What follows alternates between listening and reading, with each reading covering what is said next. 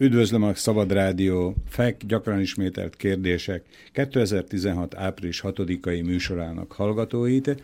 Legelőször is elnézésüket kérem, hogy az eredetileg meghirdetett program helyett, tehát nem 12 órától, hanem 12 óra 37 perckor kezdjük, kezdjük a mai műsorunkat. Valószínűleg, eh, tehát ugyanúgy 14 órakor folytat, vagy hát nem is valószínűleg, hanem teljesen biztosan 14 óráig tart ma is a műsor, ami azt jelenti, hogy az első negyedet át kellett ugornunk, viszont én már tudom azt, hogy mai vendégünk, akit jelenleg még nem mutatok be, mai vendégünk ezt a fönnmaradó három negyed részt is olyan minőségi anyaggal fogja tudni kitölteni, ami legalábbis engem már meggyőzött, és bízom benne, hogy önöknek is az épülésére fog szolgálni. Még mielőtt mai vendégünket bemutatnám, azt mindenképpen fontosnak tartom elmondani, hogy a Szabad Rádió, illetve ezen belül a gyakran ismételt kérdések című műsor is egyedül és csak kizárólag az önök támogatásából, az önök adományából tartja fönn magát. Ez azt jelenti, hogy semmilyen reklámot nem közvetítünk, egy másodperc reklám se hangzik el a Szabad Rádióba. Ez számunkra azért fontos, hogy szerkesztőink semmiféle cenzúrát, tehát vélt vagy valós cenzúrát ne kelljen, hogy érezzenek a műsorok összeállításánál, tehát hogy a rádióba a cenzúra nélkül bármilyen információ, bármilyen közlendő és mondani való elhangozhassék. Amennyiben önök már támogatják rádiónkat, ezt nagyon köszönöm, kérem, hogy ezt a szokásukat tartsák meg a jövőben is. Azokat pedig, akik támogatni szeretnék az ilyen és ehhez hasonló műsorokat, mint a miénk, az ehhez szükséges információkat a www.szlobodniviszélács.sk weboldalon találják meg, és itt fölhívnám egy újdonságra is a figyelmüket. Most már SMS-ben is lehet a rádiónkat támogatni, tehát nem csak a szokásos bevett konzervatívabb, átutalásos vagy pedig csekkes módszerrel. De ahogy mondtam, a www.slobodniviszjelács.sk oldalon az összes információt pontosan megtalálják. Ami még szervezési kérdés, azt most az elején elmondom, hogy amennyiben önök beszeretnének kapcsolódni a mai műsorunkba, ezt 13 óra után megtehetik a 048 381 0101-es telefonszámon, ezt megismétlem még egyszer, 048 381 01 01-es telefonszám.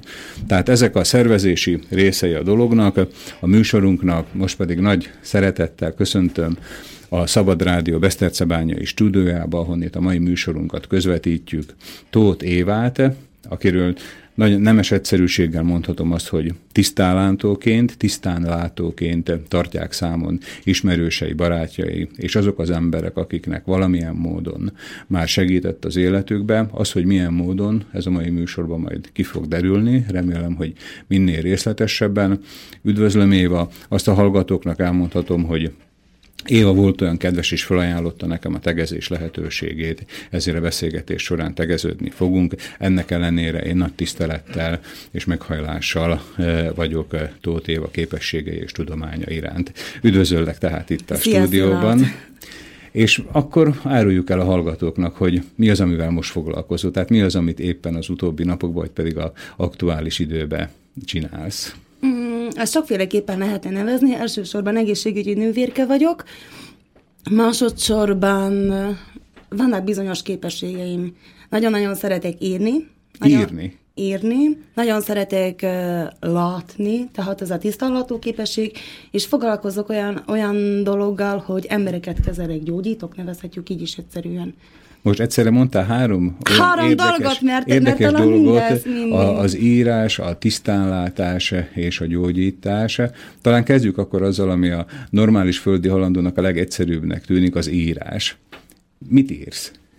Ö, többnyire ilyen égből jött üzeneteket írok, írás. Megírtam két könyvet, ennek a két könyvnek a históriája nagyon-nagyon hosszú, öt évvel ezelőtt visszamenőleg adódott. Nevezhetném úgy, vagyis mondhatnám egyszerűen úgy, hogy azért írtam, mert kérték az égiek, de viszont ez még már a tisztalatossal függ össze. És mi, miről, tehát ugye ez nagyon szépen nemesen fogalmaztad meg, hogy az égből jött üzeneteket írod le.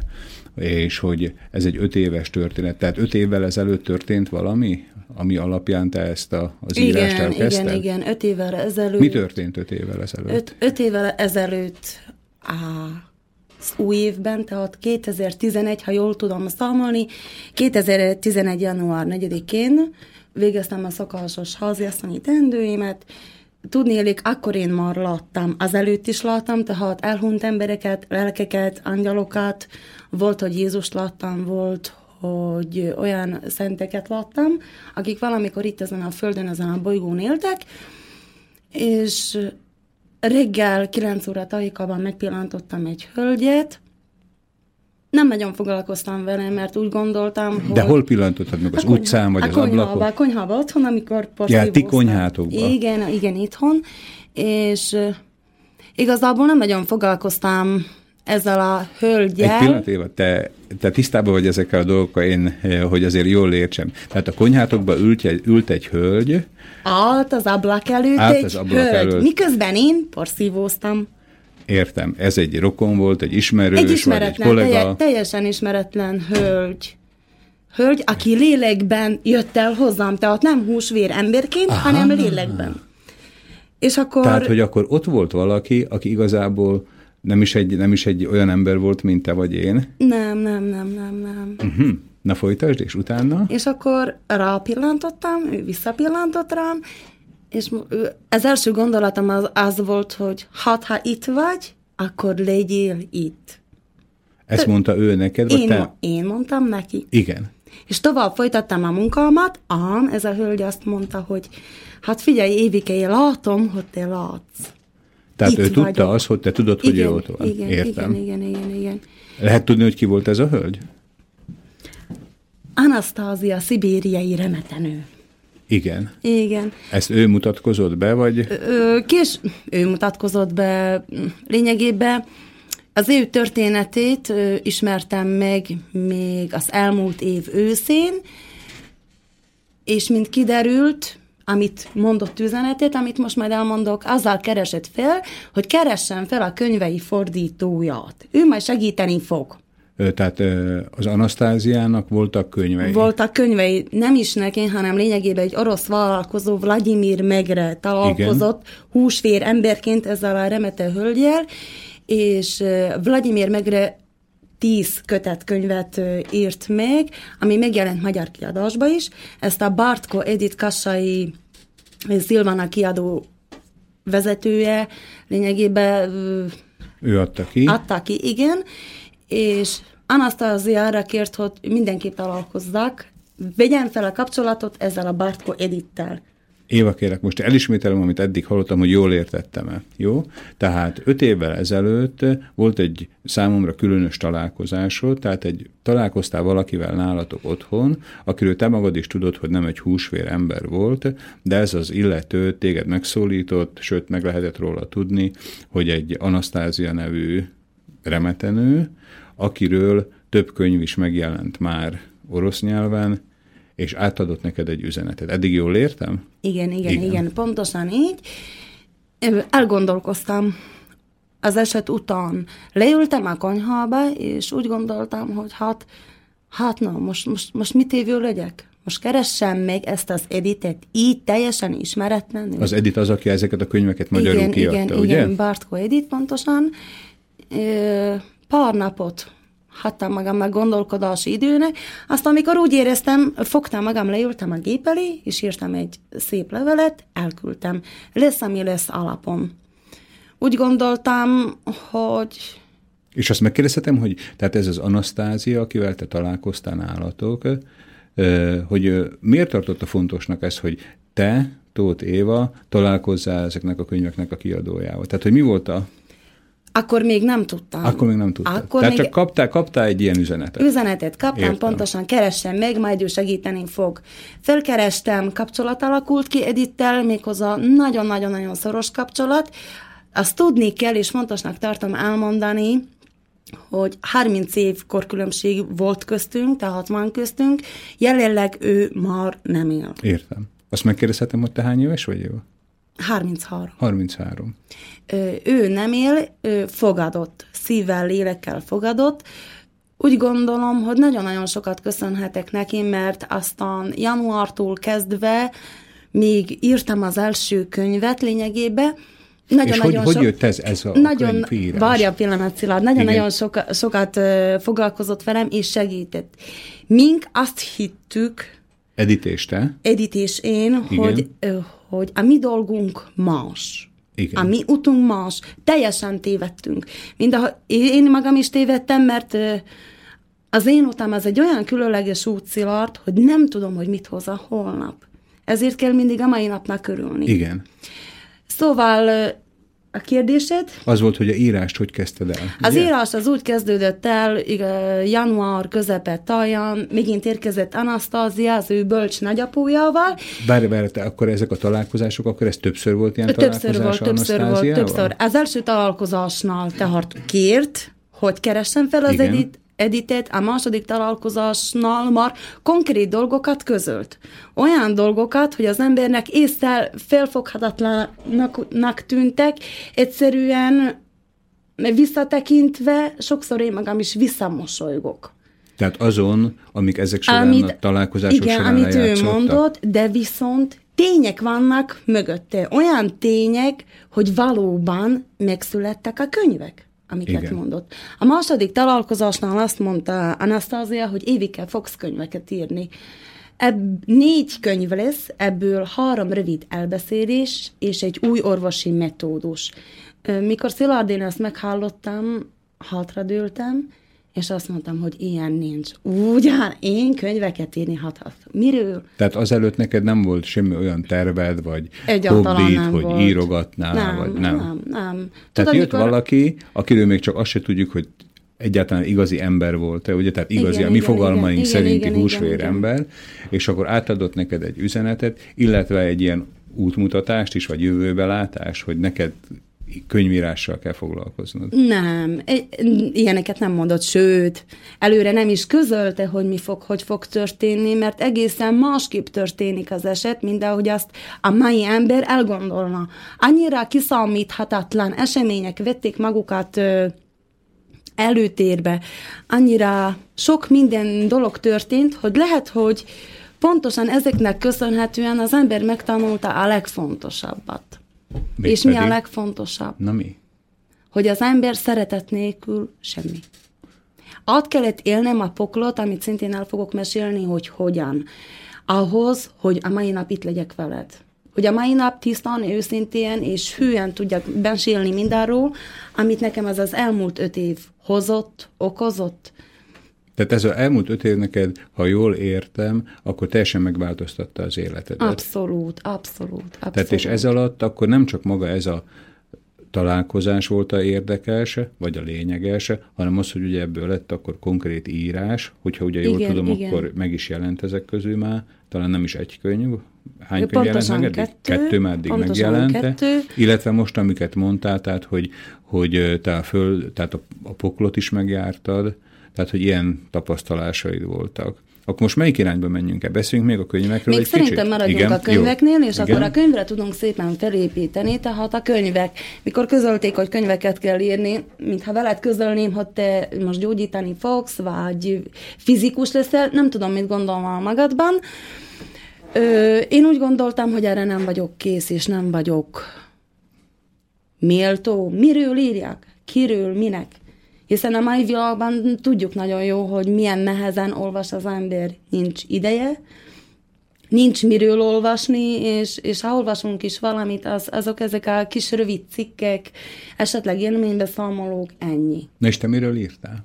Én miről írtam? Én egy kislányról írtam. Kislányról? Egy kicsi lányról, aki öt éves, a világ elszigetelt részén él, kedves barátjával, a Teodorral, ő a mókus, és van egy különleges barátja a kicsilannak, ő pedig a fény, a kicsi fény. A fény. A történet alapján nem fogok itt kibetűzni szószoros értelmébe, hogy mégis miről van szó, de hogy mégis a kedves hallgatók tudják, hogy ez milyen ez a történet. Ö, annyit mondanék, hogy a történet úgy kezdődik, és talán az én életemre is jellemző. Élt a világban egy kicsi lány. Volt neki egy bölcs nagyapja. A bölcs nagyapótól egyszer megkérdezte a kislány, hogy nagyapó figyelt, lenne egy kérdésem. És a nagyapó fogadta a kislány kérdését, mely ez volt. Nagyapó mond, az emberek szabadok és boldogok. És erre te mit felelni, Szilárd? Én úgy gondolom, kapasból azt mondanak mindannyian, hogy ha persze ott szabadok és boldogok. A nagyapó nem ezt felelte. Mit felelt? Mit? Nem szabadok és nem boldogok. Igen. És de miért? A történet ezzel a mozzanattal indul el. A kicsi lány kíváncsisága annyira erőteljes volt, míg a választ várta, hogy már a válasz megadáson eldöntötte, hogy ő bizony a bölcsességet fogja megkeresni hogy a megfelelő válaszokat majd a bölcsesség segítségével megtalálja. A nagyapó azt mondta, az emberek igen, szabadnak és boldognak születtek. Ez volt az első kép, ez volt az ősi kép. A, Ebből indul ki a könyved? ebből indul ki a könyvem lényegében, és ö, nagyapó itt elmondja, közli a kislányal a tényeket, hogy bizony-bizony az emberek szabadnak és boldognak születtek, de És ott egy történik valami. részük, nem, nem, az egy részük rapsakban van. Milyen nem, akarom, rabságban? ne haragudj, nem akarom kitalálni a könyvnek a történetét, csak nem azért kérdezek közbe, e, tehát, hogy inkább, hogy a, ez, amit most említettél a végén, talán én bele is beszéltem, tehát, hogy a rabságban vannak az emberek. Igen, igen, Én igen. is épp ugyanezt akartam kérdezni, hogy milyen rabságban? Lelki rabságba, eszmék rabságába, olyan rabságba, melyet az ember maga körül alakított ki. Mikor lehet szabad az ember? Akkor, ha szabadon szerethet, szabadon alkothat, szabadon kertészkedhet, szabadon gyermeket nevelhet. És ezt hogy lehet szabadon, ha az embernek a melkasában nem kőszív van, hanem hússzív. Ha szívvel tudunk szeretni, ha szívvel tudunk élni, ha a szeretet szemével látjuk a világot. És ebből mi derül ki? Nagyapó bölcsen és okosan utalta rá a kislánynak, hogy bizony van az embereknek egy bizonyos csoportja, akik pontosan szívük megérzéseire hallgatva élnek, és van egy olyan másik csoport, akik a bölcsesség útjára indultak Igen. keresnek és kutatnak. Eszméket hoznak létre, olyan eszméket, melyektől azt hiszik, hogy megváltoztathatják a világot, megváltoztathatják a társadalmi viszonyokat, önmagukat, az embertársaikat. De ez a keresés örök szüntelen való keresés. Mert a könyvből kisejlik, hogy mi az élet alapja, és melyik ö, melyik az igazi bölcsesség, amelyből meríteni kellene, ez a nagy fény, a kicsi fény, a kicsi lány barát, barátja, utitársa, és ez a mi szemszögünkből nézve nem más, mint a teremtő. Igen. Olyan, olyan szépen beszélsz, Éva, hogy természetesen hallgatnám én ezt még itt tovább, meg gondolom, hogy a hallgatóknak a nagy része is, eh, de akkor ugye a többi érdekes részről nem tudunk beszélni. Igen. Tehát eh, azt, amit most elmondtál, ugye ezt leírtad a könyvben, mi a könyvnek a címe? A teremtő bölcsőjében. A Teremtő bölcsőjében. Egyébként ezt a könyvet ezt lehet, meg lehet valahol kapni, tehát aki most mondjuk kedvet kapna arra, hogy ezt elolvassa, ez hol tud hozzájutni ehhez a könyvhöz? Rima szombatban a Tompa Mihály könyvesboltban lehetett kapni, és, és ott, ott. Nagyobb helyekre nem jutott el, megmondom úgy, ahogy van, kapcsolatok hiány. Értem. Mert itt a könyvek írásánál nem az volt a cél, hogy na, most akkor Tehát meggazdagodunk. neked a feladatod az volt, amit belülről érezte, hogy Igen, a könyvet megír, könyvet ugye? megírjam, pontosan, pontosan, Jó. pontosan. Ö, Tehát, hogyha valaki esetleg úgy gondolja, hogy utána szeretne járni, az tudunk egy biztos pontot, hogy a Rima Szombati Tompa Mihály Igen, könyvesboltba igen. ott lehet kapni. Mondjuk el még egyszer a címet, tehát a Teremtés bölcsőjében? A teremtő bölcsőjében. A teremtő bölcsőjében, értem. És az, amit te itt leírtál, és ugye mondtad nekünk, hogy, hogy te előtte, ezelőtt a találkozás előtt, te nem voltál egy író ember, tehát azt a sok tartalmat, amit most nekünk itt röviden összefoglaltál, ez honnét jött? Tehát ez neked a élettapasztalatod volt? Nem, nem, nem, nem Szilárd, ez a másik dolog. Itt jön az, hogy én esetleg picikével többet tudok, mint egy átlagember. Értem. Nagyon-nagyon el kell mondanom neked és a kedves hallgatóknak, hogy mm, nem tartom magam szenzációs emberkének. Egyszerű nő vagyok, hölgy vagyok, édesanyja vagyok, valaki szerető párja, valaki szerető barátja. De A jó Isten mindenkit, akit erre a földre küldött, mindenkinek adott egy talentumot. Én is kaptam egy talentumot, ez a tisztallatos talentuma. A tisztánlátás, ha, igen. Ha nincsen a tisztallatos talentuma, akkor nincs könyv, nincs gyógyítás, nincs emberekkel való foglalkozás. Értem. Jó, akkor, akkor ezt a tisztánlátást egy picit ö, szedjük, tehát egy kicsit részletesebben hogyha egy laikus embernek, például nekem, valaki azt mondja, hogy most tudok találkozni Tóth Éva tisztánlátóval, akkor úgy körülbelül van elképzelésem arról, hogy a tisztánlátás az valószínűleg azt jelentheti, hogy jobban meglátja az ember a dolgoknak a lényegét, akinek van egy ilyen tisztánlátó képessége, mind a embereknek a 99%-a. Most ugye nekem van egy ilyen nagy lehetőségem, hogy találkoztam most a teszembe egy olyan valakivel, aki aki érzi is magába ezt a képességet, hogy, hogy te hogyan mondanád el nekünk, hogy mi az a tisztánlátás? Tehát hogy mi, mi, mit értsünk ez alatt, hogy tisztánlátás? Hm, ez jó kérdés volt, Szilárd.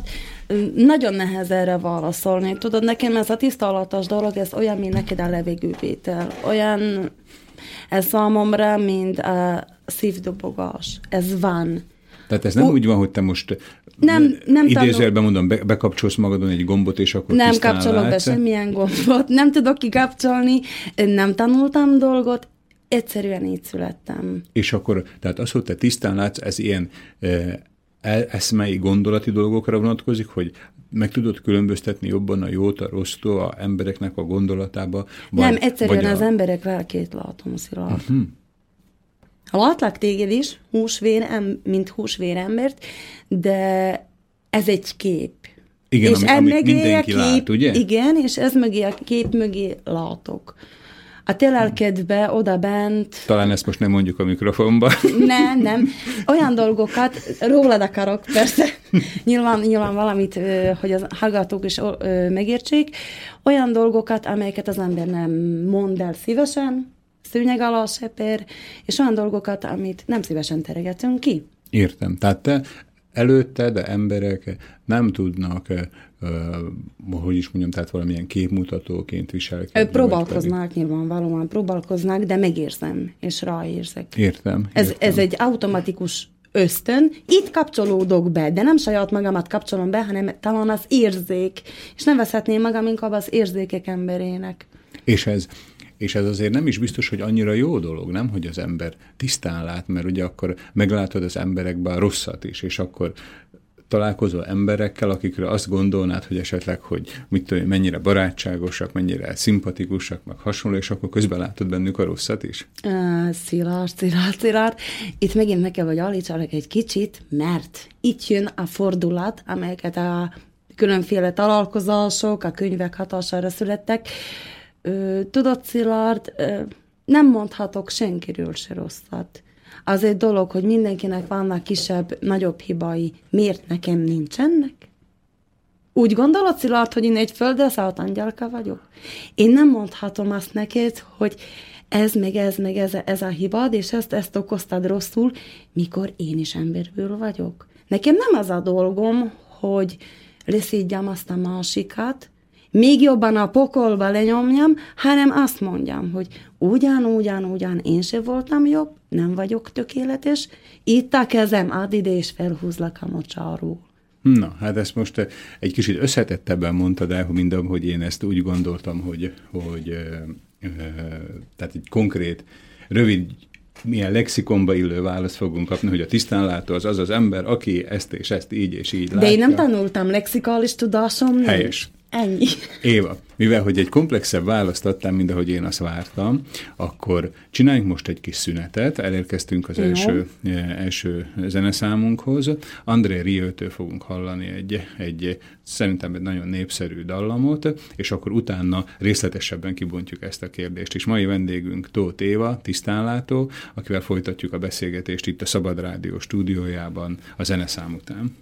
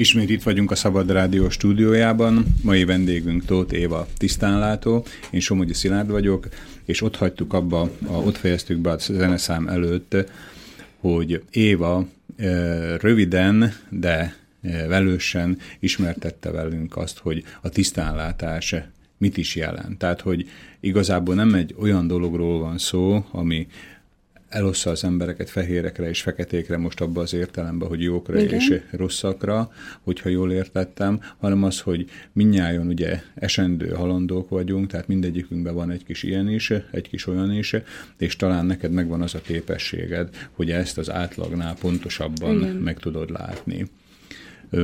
Ugye azt is elmondtuk a beszélgetésben, hogy öt éve történt az életedben egy ilyen jelentős változás. Egyik jelentős. Egyik jelentős egyik, változás. Egyik, egyik. Akkor én mindjárt erre ki is térnék, tehát most, hogy így kihangsúlyoztad, hogy az egyik jelentős változás. Tehát volt több ilyen jelentős változás Persze, az persze, életedben? hogy volt, sőt, sokkal hamarabb mindez. De ez de ez az öt évvel ezelőtti dolog, ez... Az volt az, ami a írást elkezdte nálad, Pontosan, ugye? ami gyökeresen megváltoztatott, de lényegében nem ekkor kezdődött el a dolog. Mikor kezdődött? A 12 évesen. 12 évesen. Igen, igen. Hát a... 12 évesen, mikor meghaltam. Mikor mit csináltál? Meghaltam. Ez most igaz, hogy te is mosolyogsz, meg én is egy kicsit itt egy ilyen, ugye, e, talán határozottabban kérdezek rá, de az azért nem vicc, ugye, ezt, amit most mondasz? Ö, nem tudok rajta sírni, mikor a halál, az nem fajt. Elmesélem, elmesélem, Na, ez, ez lesz a legjobb. Igen. 12 évesen otthon voltam a nagynémekkel, az unokatesómékkal, elállottunk, az ágyam az ablak mellett volt. Éjszaka felébredtem. De miért keltem fel? Nem vécére kellett mennem, nem innom kellett, hanem megláttam egy gyönyörűséges angyalt. Hogy nézett ki ez az angyal?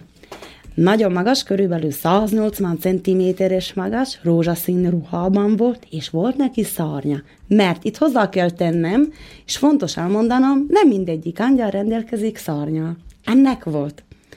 Rám nézett, és ahogy kinyittam a szememet, ő nem szólt semmit, csak szólt, hogy na hát akkor gyere ide. Tehát, hogy... Éreztem, mintha gondolattal beszélgetett volna velem, tudod, hogy gyere ide, gyere ide, hívott közelebb magához, az ablak parkanyba lényegébe. No, és ez volt az első átélésem, és itt kezdődik a fordulat, felkeltem. Felültem az ágyban, tehát ez eddig álom volt, ugye? Álom, vagy nem álom. Most jön, a magyara, most jön a magyarázata, hogy álom volt-e vagy nem, ezt mindenki döntse saját maga.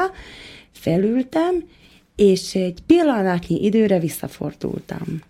Megdöbbentem, amit láttam, mert első gondolatom 12 évesen az az volt, hogy édes Jézusom, hadd lehet az, hogy én ülök, miközben fekszem és alszom.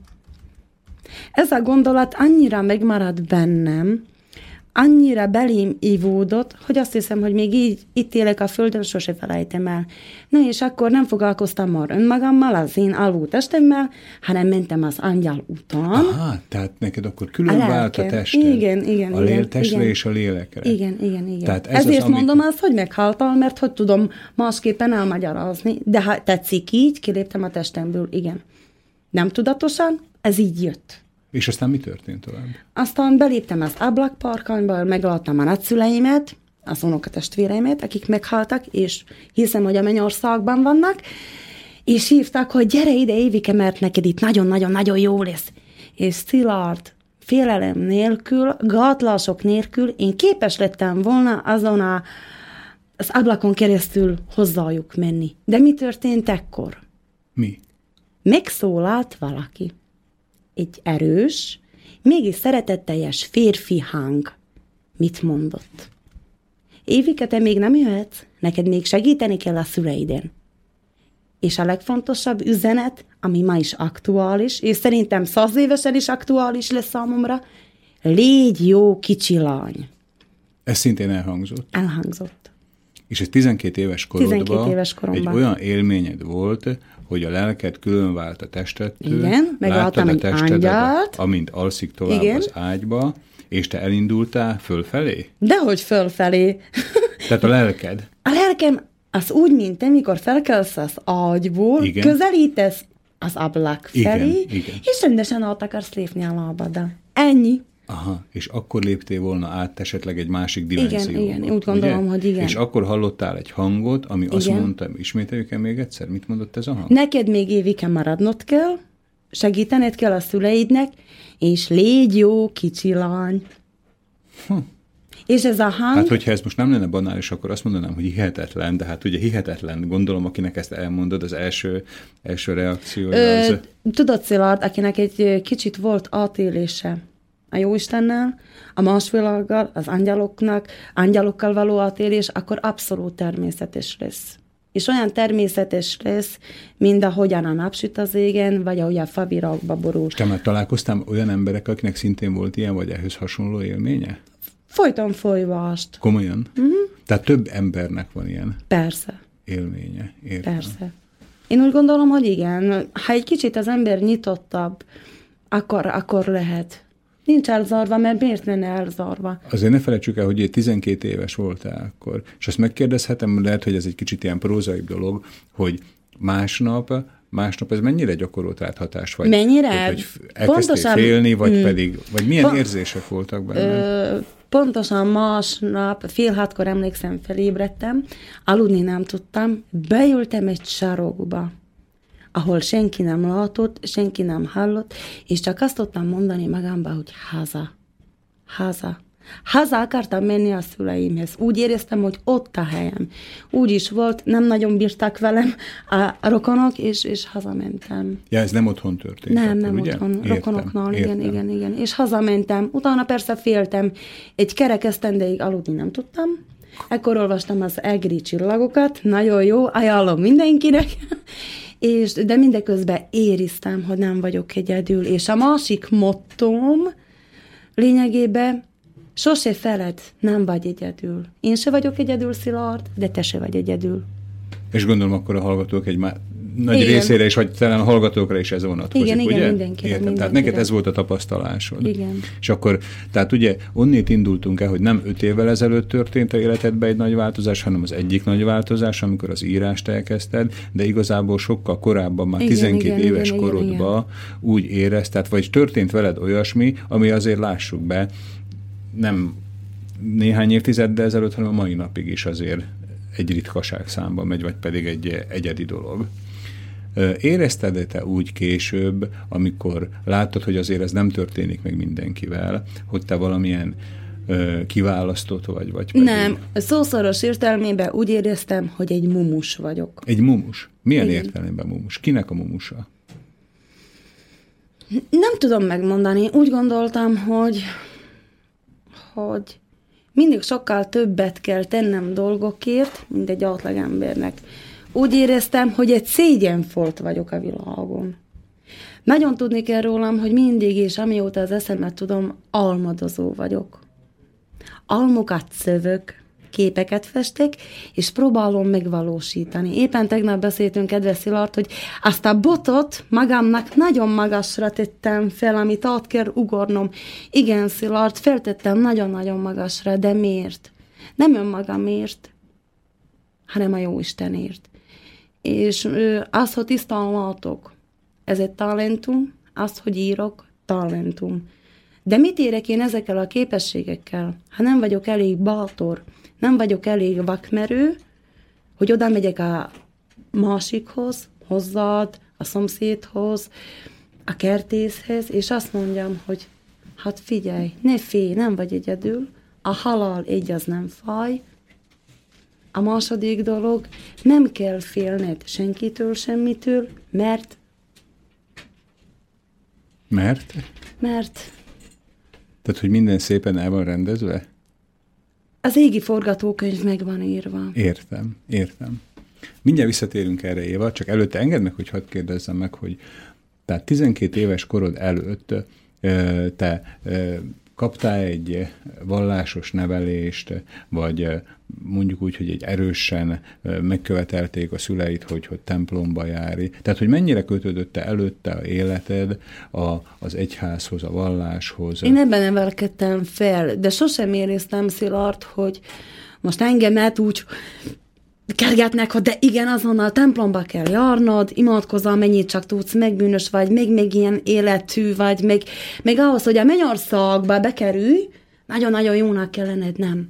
Szilárd, most ebben a pillanatban, hogy itt ülök, az jutott eszembe, mikor csak úgy titokba, lopva elővettem a Szentírást, és olvastam hangosan. Azt hiszem, hogy a Jóisten már akkor is készített fel. Ő Ez tudta, szintén gyerekkorodban volt. Gyerekkoromban. Uh-huh. Tudod, és ott éreztem gyere, gyermekészsel, ahogyan most is érzem, hogy Isten nélkül csak egy porszem vagyok. Ez neked, tehát ezek a élményeid adtak neked egy ilyen erős belső meggyőződést? Igen, igen. Tehát előtte kaptál egy vallásos nevelést, te gondolom jártatok rendesen templomba, igen. első áldozás hasonló, igen.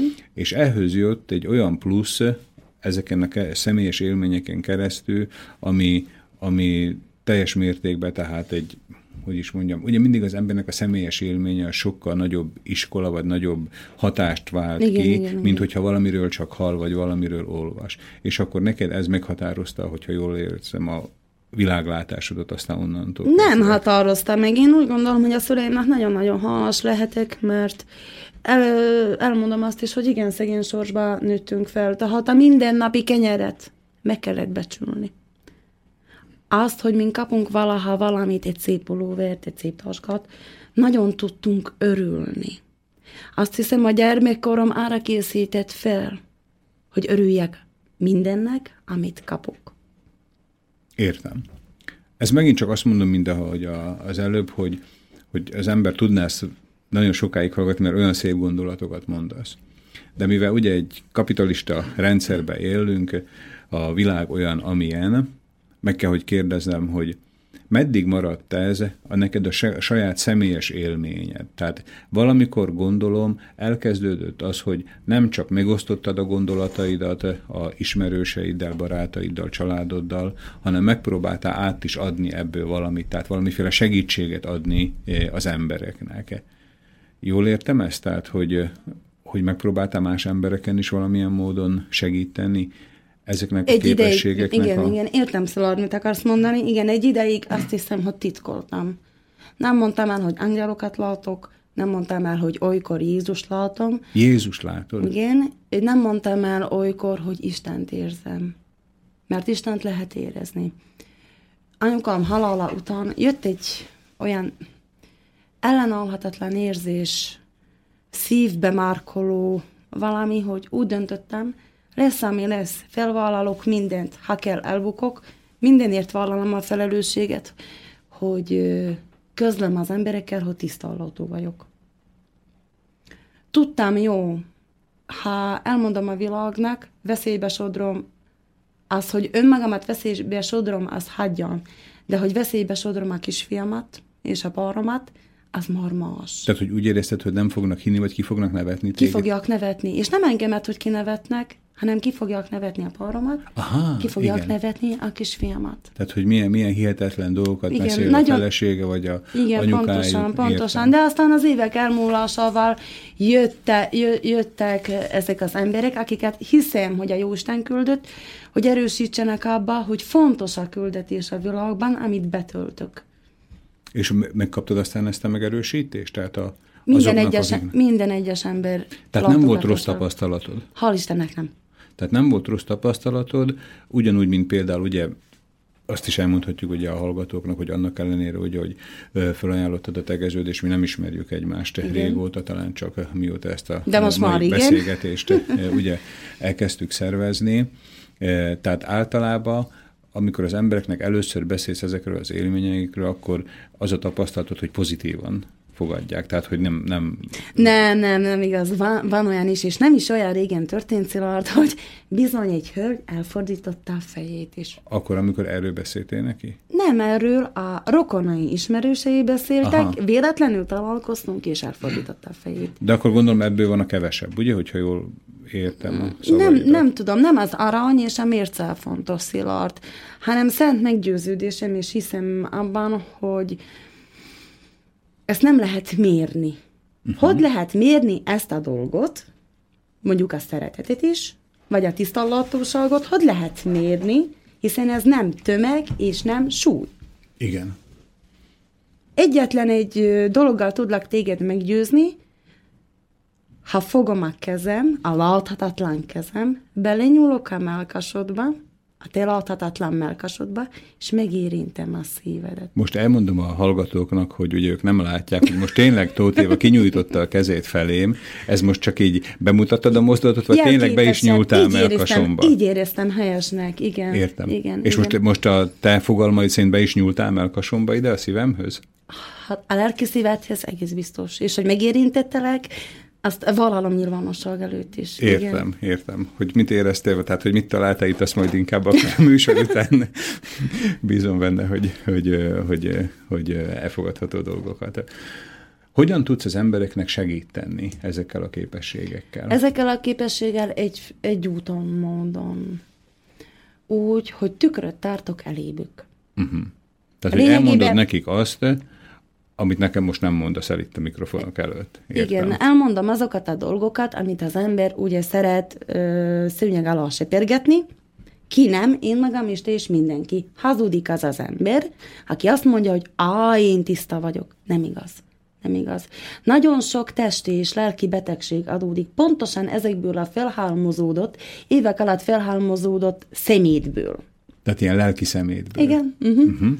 És mikor eljönnek hozzám, akkor pontosan ezt kiürítjük. Tehát kiöntjük a szemetes kosarat, és akkor előveszük, hogy igen, ez, ez, ez, ez, ez a probléma okozza nálad a gubancot.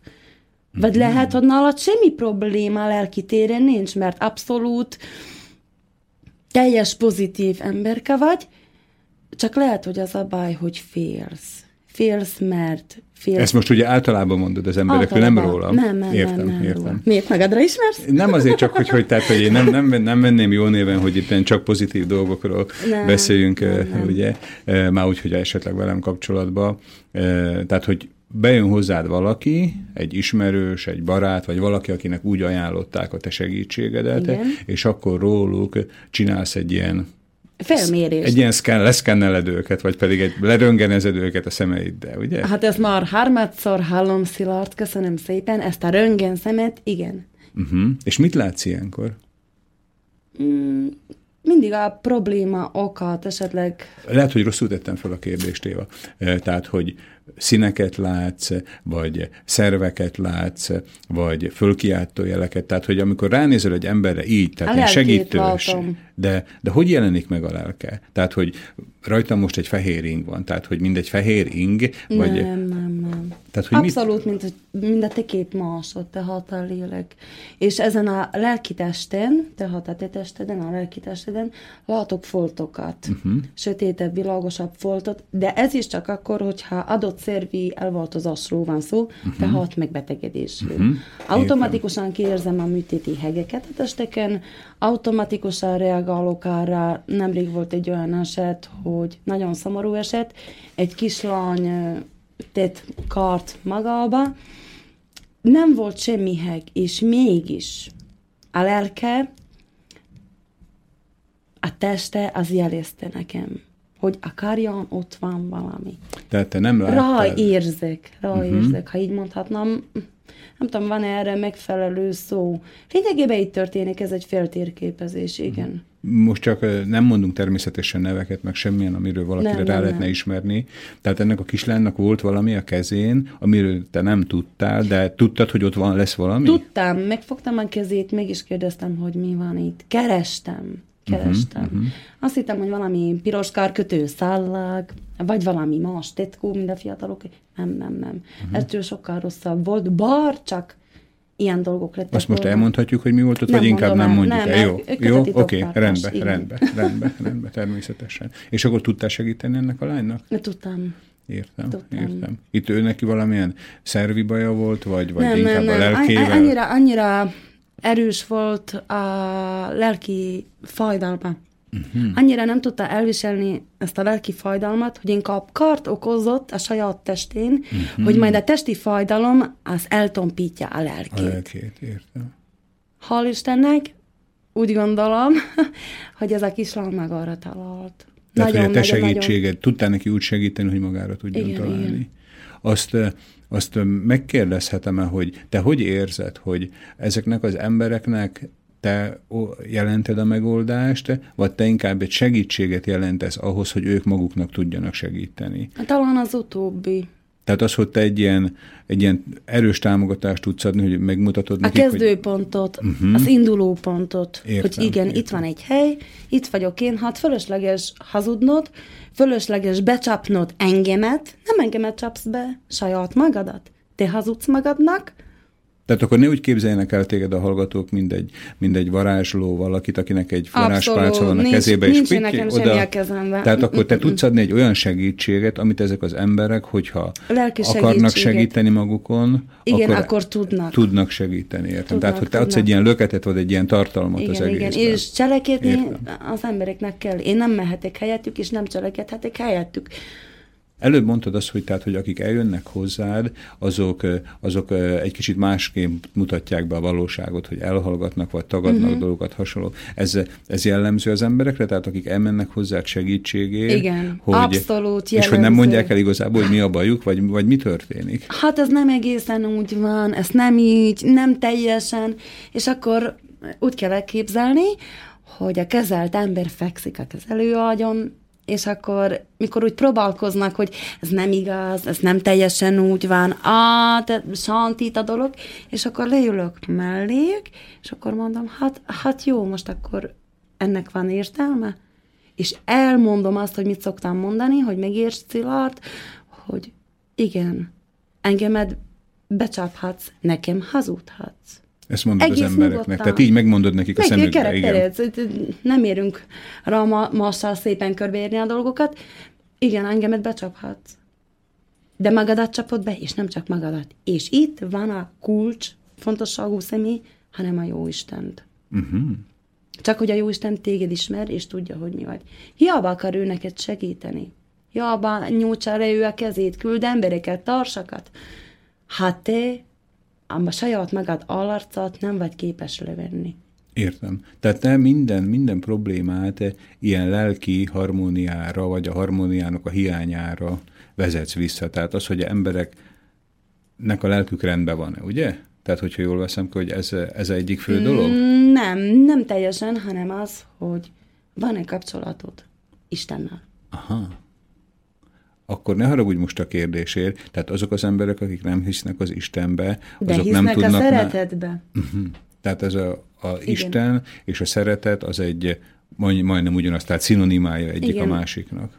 Ma, ma, mondjuk így, igen, de hisznek a szeretetben. Tehát, is. hogy me, mehetnek hozzád ateista emberek is, tehát hogyha valaki, aki nem hisz az Istenbe, de odafigyel a szavaidra, és megérti azt, hogy a szeretetnek micsoda ereje Nem kell van. odafigyelni a szavaimra, mesélhetik én a szeretetről nagyon sokat. Itt Igen. is beszélgethetünk a szeretetről estétől reggelig, reggeltől estéig. Nem ez a cél. A cél az, ha tehetséged van, tehát megvan az a talentum, egyetlen egy szóval meg tudod érinteni a másiknak a szívét. Értem. És te meg tudod. Hát, hogy meg tudom, nem tudom, ezt mm, azoktól kellene megkérdezni, akik voltak nálam.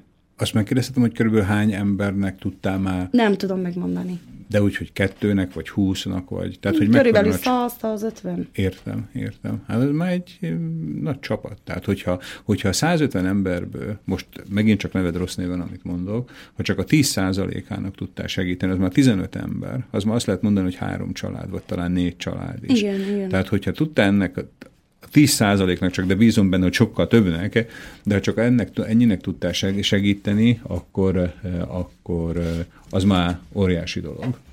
Szerintem igen. Hogy tudnak az emberek rólad? Tehát hogy, eh, hogy ez a szám, amit mondtál, hogy mennyi ember volt már nálad, ők hogy tudnak rólad? Ismerőseid, vagy azok, akik már elmentek hozzád, azoknak a szájhagyománya útján. Pontosan így. Tehát te nem hirdeted Agról, magad, agra, Nem hirdetem magam, nem, nem. Van Értem. a Facebook oldalon egy csoport, amit megalakítottam, ez a Szeretet Lánca. Ott, a Szeretet Lánca. Igen, ott mesélek, beszélek önmagamról, a szeretetről, a világ, világról, a küldetésről. Igen, a küldetésről. És lényegében ott találhatnak meg, és a szajhagyomány, persze, agról agra, mesélik az emberek. A küldetésről akkor innét folytatnánk. Most ismét hallgatunk egy kis zenét. A Republiktól fogunk egy számot hallani, és akkor a zeneszám után pedig folytatjuk onnét, hogy küldetés. Mai vendégünkkel Tóth Évával, tisztánlátóval, aki nagyon érdekes témákról beszél nekünk, azt hiszem. Most pedig akkor jön a zene. Mondd azt, hogy soha se féljek, mondd azt a tűz, el nem éget, mondd azt, hogy semmi se fájhat, mondd azt, hogy vársz, míg megtalállak, hazudj még nekem.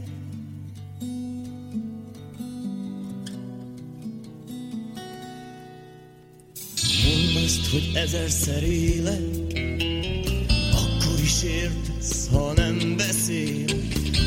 Azt, hogy senki se bánthat, a sötétben senki se láthat. Hazudj még nekem.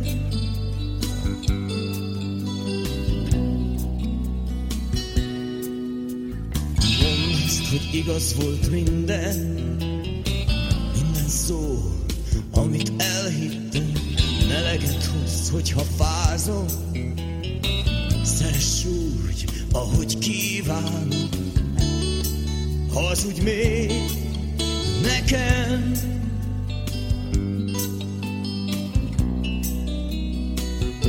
Engedj közelebb, engedd, hogy én is ott legyek, látni akarom, és érezni azt, amit lehet,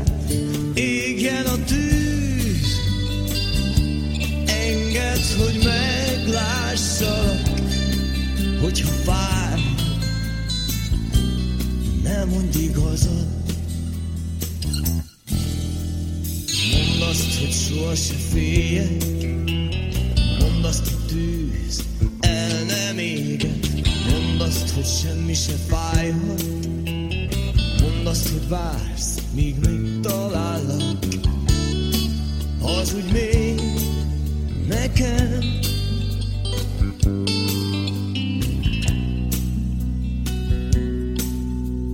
Mondd azt, hogy igaz volt minden, minden szó, amit elhittem, meleget hoz, hogyha fázom. Szeress úgy, ahogy kívánom, hazudj még nekem.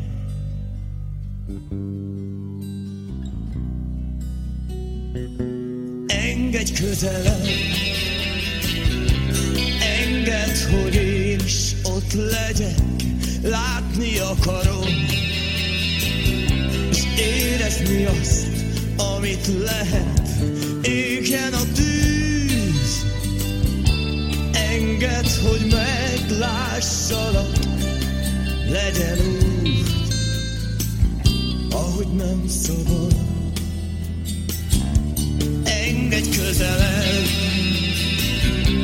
engedd, hogy én is ott legyek, látni akarom, érezni azt, amit lehet, égjen a tűz. Engedd, hogy meglássalak, legyen úgy, ahogy nem szabad.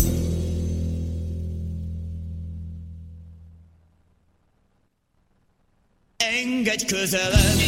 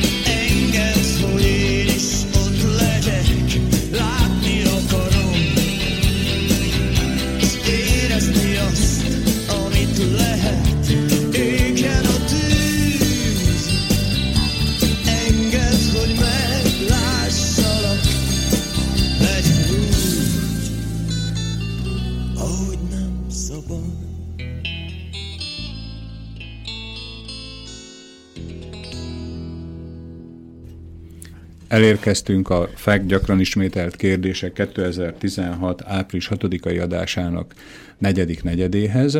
Mai vendégem Tóth Éva tisztánlátó, én Somogyi Szilárd vagyok, és ott fejeztük be a Republik előtt, a Republik szám előtt, hogy eljutottunk a küldetéshez. Tehát, hogyha jól értem, akkor három, három fogalom határozza meg a, a tisztánlátásodat, az Isten, a szeretet és a küldetés. Tehát ennek a három szögnek a jegyébe végzed ezt a munkát. Jól értem ezt, Éva? Igen, jól. Lényegében az első könyv végén is ez van. Ahogy kezdtük az elején, azt hiszem, hogy így zárjuk is be, hogy a kicsi lang a jó Isten küldetésre invitálja. Azt hiszem, hogy ez a kicsi lang én vagyok saját magam. És akkor megkérdezi a Teremtő Jóisten, hogy hát figyelj, Évike, szeretsz engem? És ha megkérdezi ezt tőled háromszor valaki, akkor mond, nemet tudsz mondani a szeretetnek. Mikor szilárd érzed azt, hogy valakinek a világon nagyon-nagyon-nagyon fontos vagy, akkor nemet tudsz mondani? Hogy mondhatnék én nemet a szeretetnek, a jó Istennek?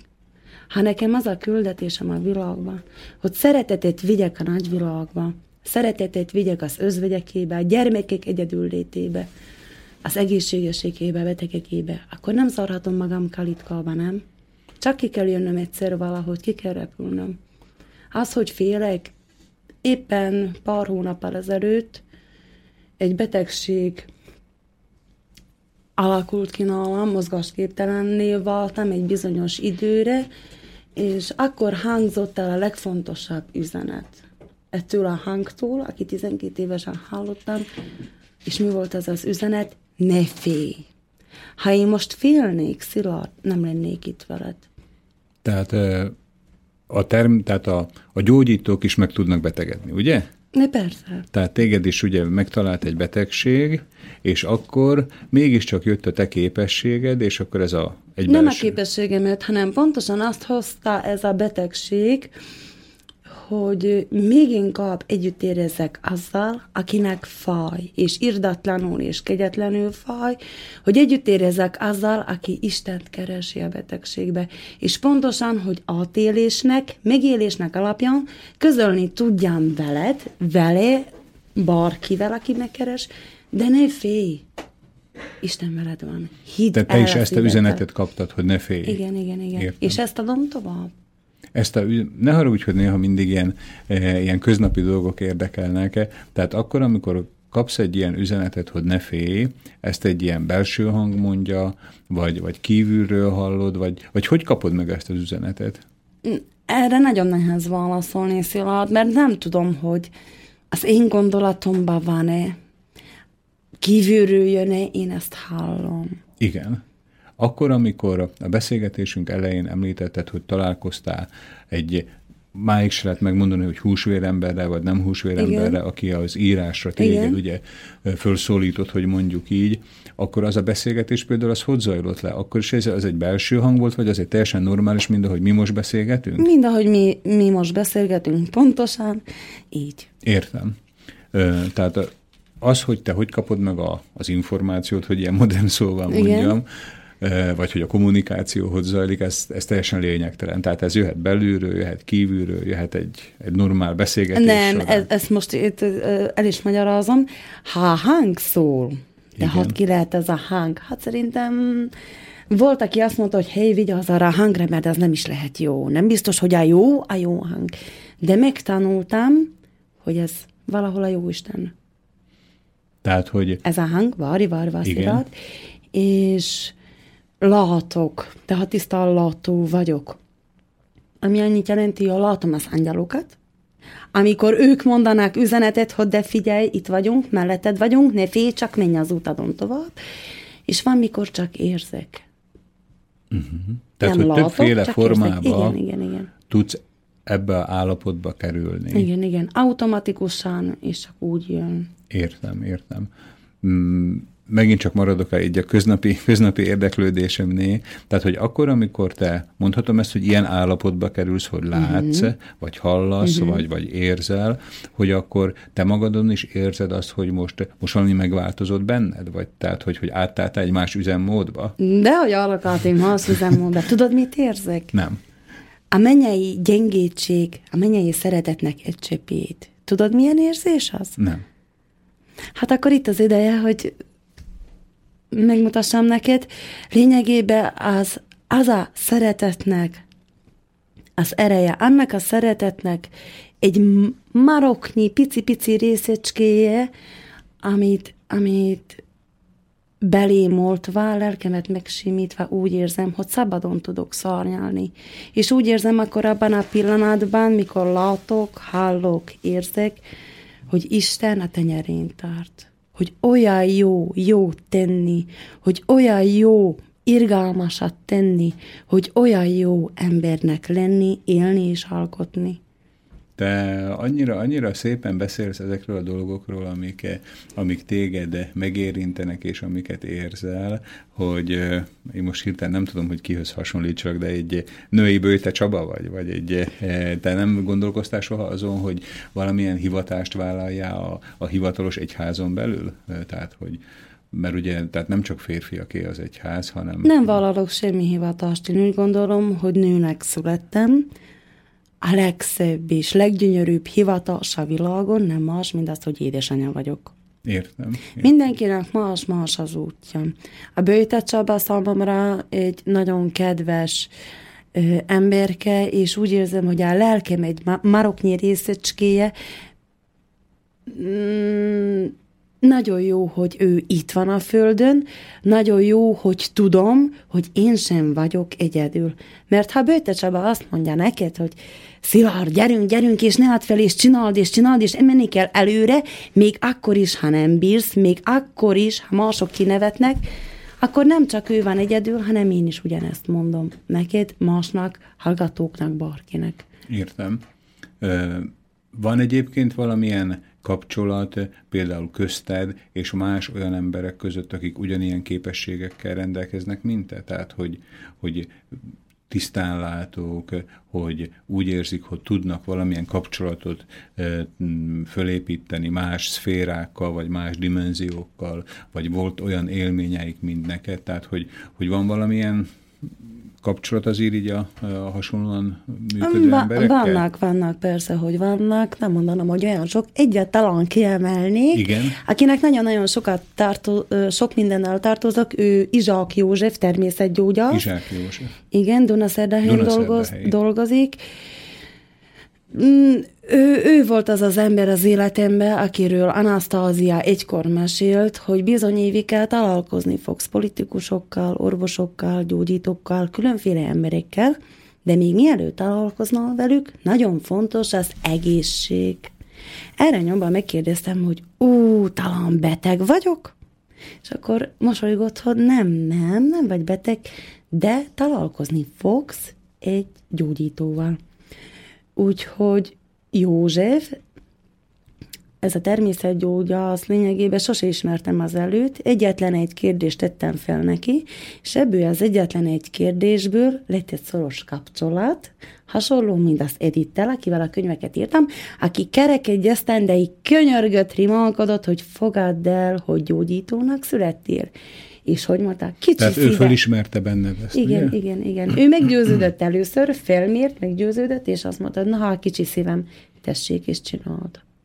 Vagy és annak ez volt, neked, neked is nem. kellett akkor egy ilyen megpöccintés, hogy akkor elkezdjél aktívan Egy, rende, egy rendes kiképzés. Egy kerek esztendeig tartott, Értem. még elértem, hogy na, hozzányúlok az emberekhez. Tehát, hogy fizikailag megérinted Igen. azokat az embereket, Hogy megtegyem a lépést, jönnek, megtegyem a Ez okozott lépést. neked olyan gondot, tehát, hogy ilyen kontaktust eh, Nem, nem ez okozott gondot, hanem az, hogy elfogadjam önmagam. Tehát az, hogy vannak bizonyos képességeid. Igen, igen. Állandóan, és talán én most is mondhatom, hogy állandóan az, hogy az emberek bizonyítsak vissza, visszajövő Tehát az, hogy kapod a pozitív visszajelzéseket. igen, igen, igen, igen. Tehát, hogy, hogy használ az, amit csinálsz, Igen. vagy tudsz nekik segíteni. Igen. Mert ez csodálatos érzés lehet. Uh, általában ilyenkor mindig, amikor olyan embereket hívok meg a műsorba, akiket a hivatalos társadalom nem annyira fogad el, például voltak itt olyan orvos professzorok, akik vagy föltaláltak egy új gyógymódot, és a hivatalos orvostársadalom nem annyira e, szimpatizált velük, hogy a te esetedben is meg kell, hogy kérdezem, hogy itt most már többször elhangzott az, hogy segíteni valakin, vagy gyógyítani. Tehát, hogy nincsenek olyan emberek, akik esetleg ezt nem, nem nézik szimpátiával, vagy, vagy tehát, hogy azt mondják, hogy hogy veszi magának egy óbásti fiatalasszony, Igen. hogy Tudod, mit Szilárd, erről nem is beszélgettem még, neked most eszembe jut egy történet, és megosztom az hallgatókkal, hogy volt egy eset. Méghozzá olyan eset, amikor uh, utána lehet nézni, egy kómás állapotban lévő Kómás. fiú, kómás állapotban Igen, lévő fiúnak tudtam segíteni, egy-két üzenettel, mindegy. Akkor volt egy olyan időszak, hogy jöttek az emberek felém, kíváncsiságból, gyógyítók, javas emberek, jósok, meg, meg ilyen ezotériával foglalkozó személyek, és úgy képzeld el, hogy megfenyegettek. Ez valóság, vagy ez szintén egy látom? Tehát valóságosan megfenyegettek Valóságosan, téged. igen, igen, hogy nyilvánosság előtt soha ne szerepeljé. Hát és én kérdezem Szilárd, hogy miért? Miért hisz az bűn, az olyan nagy vétek, ha én a szeretetről beszélek, ha Jóistenről beszélek, vagy arról a képességről, én nem kértem, én nem hallottam sorba, nem is akartam, hogy lássak, nem akartam semmi olyan tulajdonságot, hiszen legjobb lenne egyszerű hétköznapi hölgynek lenni. De nem tehetem meg, mert azzal csalódást okozok a Jóistennek, csalódást okozok annak, aki erre a földre küldött. Mert mi van az, ha meghalok? Uh-huh. És visszatérek megint a beszélgetésünk elejére, ha visszamegyek oda a mennyországba, és a Jóisten elé állok, mit mondok, Szilárd? Ja, hogy hogyan fogsz elszámolni, ugye? Igen, Tehát, hogy a kaptál valamilyen... talentumokkal. Értem. Jaj, ne haragudj, mert féltem. Figyelj, ma hát úgy éreztem, hogy hülyének néznek. Hát itt már nincsen választási lehetőség. Értem. Sokan mondják, tudod, hogy na, jó, jó, jó, van valami tehetsége esetleg, oké. Okay. De a küldetés az más. A küldetés nem más, mint a lelkek megmentése. Mondják, hogy jön a harmadik világháború. Én vallom, hogy a harmadik világháború az itt van. És Tehát, hogy mi már az? elkezdődött? Igen. Pontosan az emberek lelkének A, harca. Harcol érted a menny és a pokol. aha, tehát, mm. hogy akkor a, tehát a te értelmezésedben a harmadik világháború az most már nem klasszikus fegyverekkel zajlik, Nem, nem. hanem lényegében a jónak és a rossznak a háborúja, tehát a mennek és a lényegében így. pokolnak a, a háborúja. Az emberi a lelkekért. emberi lelkekért.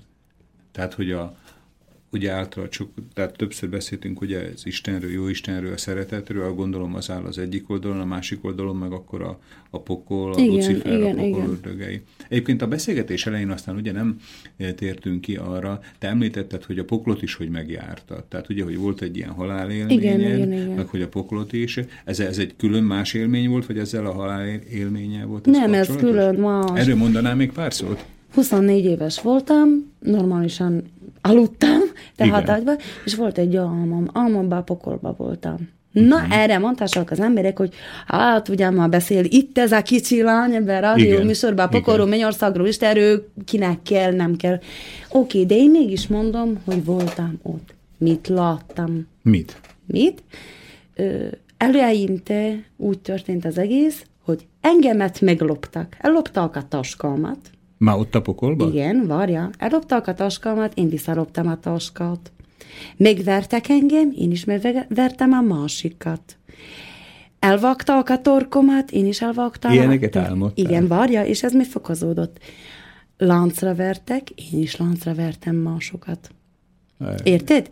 Hogy Hát, hát, eh, megérezd a dolgokat, amit veled tesznek, azt a rosszat, és te is megted mással, hogy tudd, hogy milyen érzés. És mikor már annyira iszonyatos volt ez a kép, úgy éreztem, hogy nekem onnan ki kell jönni, ha én nem jövök ki, jövök ki, akkor én meghalok. Én ott leszek nekem végem. Szilárd, jöttem volna ki, csak egy angyal az ajtóba alt, hogy nem jöhetsz ki. Az volt a pokol, amit ezután láttam. Mert Tehát, hogy ezután még valami még rosszabb Még, még. következett? Alapotos asszonyok Ne, ne is mondjuk, ne, ne is mondjam, mondjuk. ne mondjam, de muszáj elmondanom, mert ez egy küldetés. Na jó, akkor mondd, én most 10 másodpercig befogom a fülemet, jó? Úgyhogy olyan abszurd dolgokat ö, tesznek el, hogy ölnek és gyilkolnak. És erre késztetnek rá. Ez megint egy külön ö, fejezet lehetne, talán egy folytatása beszédnek, de ott kellett élnem, hogy tudjam, hogy van. És akkor láttad ennek a ellentétjét is, a mennyországot is? A mennyországot nem lehet látni. Uh-huh. Itt érzed a te húsvér Értem. szívedbe. Értem, értem. Ezeket mindet le is fogod írni egy újabb könyvbe? Ezeket a? Készülőben van a harmadik könyv, legalábbis meg el van készítve az anyag, mert ugye a hang az érezte, hogy hát figyelj ma kicsi lány, hát jó lenne ez a harmadik könyv, nem gondolod? És akkor erre mondtam, hogy hát jó, van, ha bírő írjak, mert, mert nincsen téma, és minek? Kinek? Értem. De végül is megírtam, és akkor egy kis egyezmény odafentről, oké, okay, jó, én leszek a társad, én megírom, és akkor eljönne az idő, akkor majd ki lesz Várj, tehát te, te kaptál egy hangot föntről, hogy valaki lesz a társad fentről a írásba? Nem, aki majd kiadja a könyvet. Aha, értem. Anyagi te, célra te, te, nekem már- írással Ó, foglalkozol, igen, értem. én csak az írás. írással- Tehát írással. akkor ugye első könyved volt a, a Teremtés Tő- bölcsője. Teremtő bölcsőjében, A Teremtő a második a szeretet lánca, A Szeretet lánca, ez kapta aztán a te csoportodnak is a nevét, Igen, ugye? a, igen, igen. a Facebookon, ami Igen. van. És a harmadiknak is tudjuk már a címét? az új hajnal. Az új hajnal, értem. És akkor még egy könyv várat magára? Állítólag igen, de még ebben nem nagyon szeretnék belebocsátkozni, mert ez még számomra is új és titokzatos. Értem, értem. Hát nagyon érdekes dolgok történnek veled. Itt azért, ebbe a stúdióban azért általában igyekszünk olyan embereket meghívni, akik valamilyen oknál fogva a főcsatornákba, a kereskedelmi tévébe, kereskedelmi rádióba, vagy nem hívják őket annyira, mert olyan gondolataik vannak, hogy a hivatalos, főleg a politika nem szereti őket, vagy olyan embereket hívunk, akik a súlyuknak nem megfelelő uh-huh. súlya vesznek Igen, részt a, igen. a médiába, vagy pedig olyan embereket is, akiknek ugye olyasmivel foglalkoznak, ami talán valamennyire egy kicsit a perifériára szorul a, e, így a társadalomba. Most, ahogy téged hallgatlak, ugye valami talán ebbe a harmadik kategóriába érzem azt, mert tehát egyrészt annyira pozitív dolgokról beszélsz, tehát a szeretet erejéről, a szeretetnek a mindenhatóságáról, hogy te behelyettesíted ugye az Isten helyébe akár a szeretetet is azok számára, akik nem hisznek e, Istennek a létezésébe, hogy, hogy nincs hibája a dolognak. És ugye van itt ez a másik része, ami a te életedet végig kíséri, tehát ezek a, én most nem akarom eldönteni, tehát nem én vagyok az, aki ezt eldönti, hogy ezt most minek lehet nevezni, hogy ez most egy élmény, egy látomást, te így érzed, akkor ezek valószínűleg a te számodra így vannak ezek Igen. a dolgok, amik valószínűleg föl is keltik a emberek érdeklődését, hogy ilyesmiket te megélsz.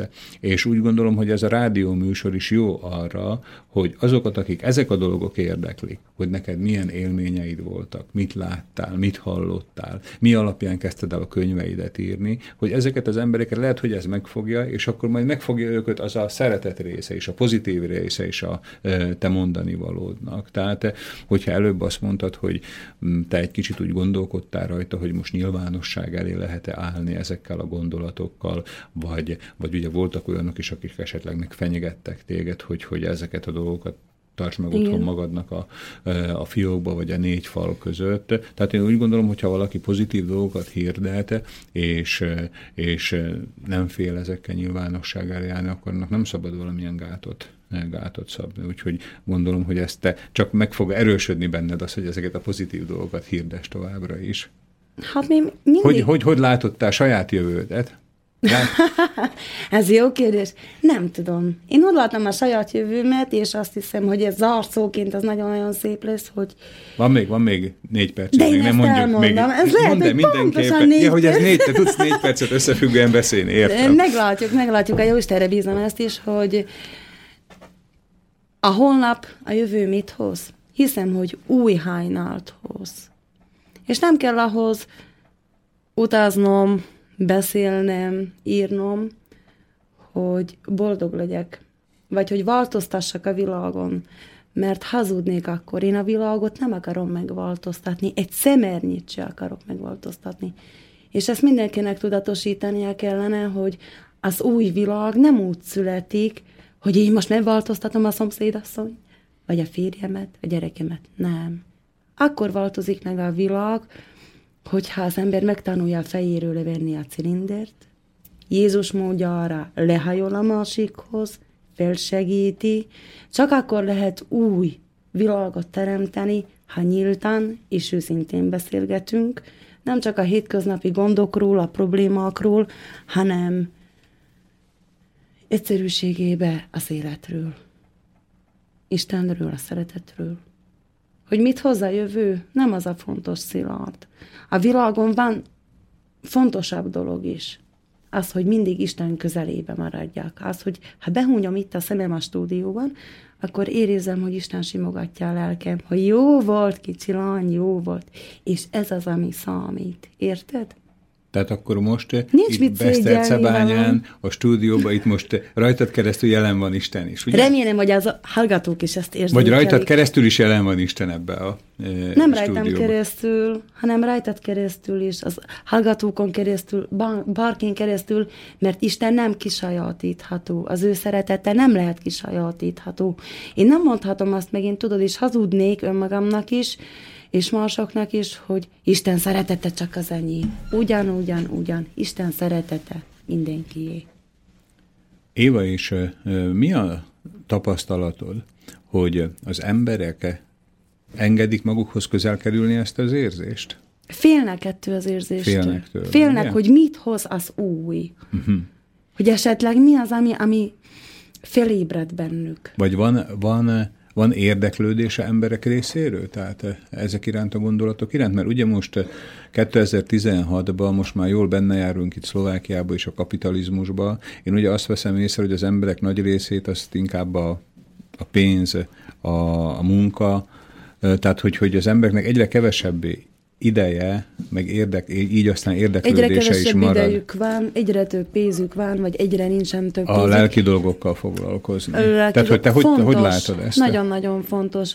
A társadalom annyira elnyomja az embert, annyi sok szabályzásokat hoz, annyi sok hárul egy család apára, egy család anyára, hogy én nem is csodálkozom, hogy az emberek összeomlanak.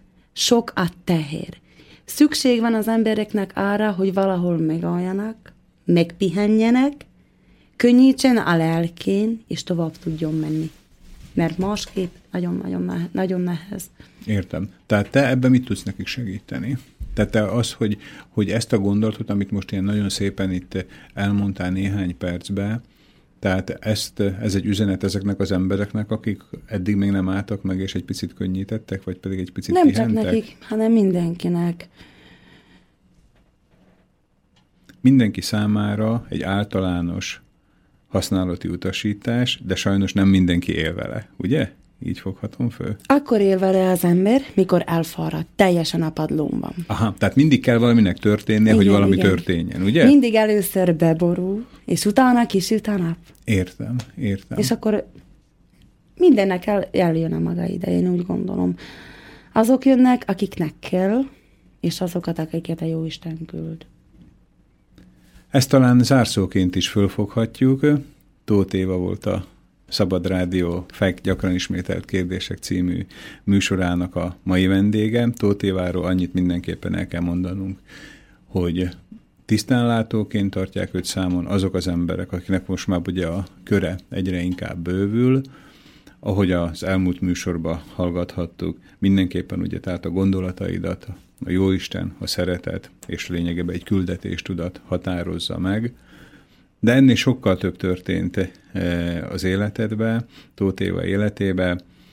Kívánom önöknek, hogy az egész beszélgetés végig hallgatva, vagy ezt a részét, vagy azt a részét, bármelyiket, de mindenképpen valamiféle pozitív eh, hozadékkal keljenek föl a eh, hangszórók mellől. Én köszönöm neked, Éva, hogy elfogadtad Én a is köszönöm meghívásunkat. szépen. És gondolom, hogy akkor a Facebook csoportod ugye a Szeretet Lánca címen ugye az, Igen, az ott működik. bárki, bármi- Tehát ott a, meg- tudják megtalál. folytatni Mhm. veled akár ezt Igen, a kapcsolatot. igen, igen, igen. Én köszönöm a hallgatóknak a mai figyelmüket, minden jót kívánok, és köszönöm még egyszer, Éva, hogy Köszönöm eljöttél. szépen, Szilárd. Viszonthallásra. Viszhallás.